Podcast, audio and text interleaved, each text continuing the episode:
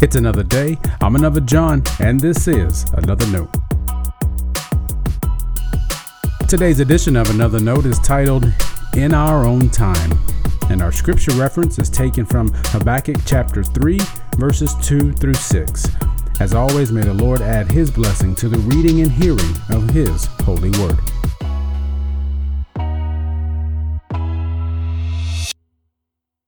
What does revival look like? I often ask the church to pray for revival. A few days ago, we discussed this question during a Bible study. In a way, when John the Baptist began his ministry, there was a revival. People recognized his message and the connection to the promise of Messiah. If we pray for revival today, what exactly are we praying for? Taking time to name revival hopes helps us pray with more intention. Lord, bring revival is a good prayer. Lord, draw my church into closer communion with you and fill, fill each person with your spirit is different. Jonathan Edwards was an American preacher in the 1700s. We credit him as one of the main sparks of the Great Awakening. And that was, of course, a revival. The Second Great Awakening was as well.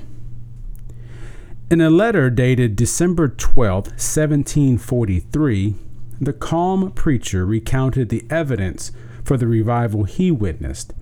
Let me mention a few. There has been a more vastly religion kept up in the town among all sorts of persons in religious exercises and common conversation.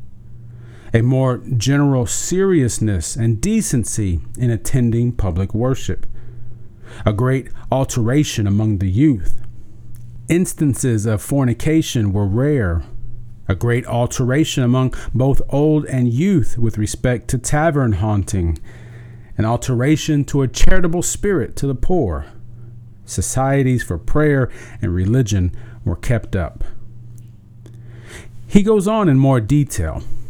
What strikes me is that Edwards wrote that 277 years ago, almost to the day, and how I would love to be able to say the same things all these years later. Listen to one part of the prophet Habakkuk's prayer. He said, O Lord, I have heard of your renown, and I stand in awe, O Lord, of your work. In our own time, revive it. In our own time, make it known. In wrath, may you remember mercy. In our own time.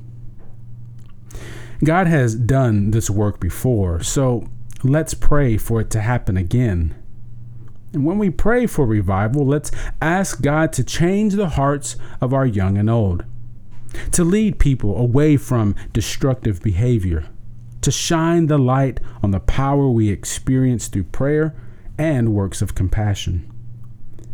But I want you to recall something else.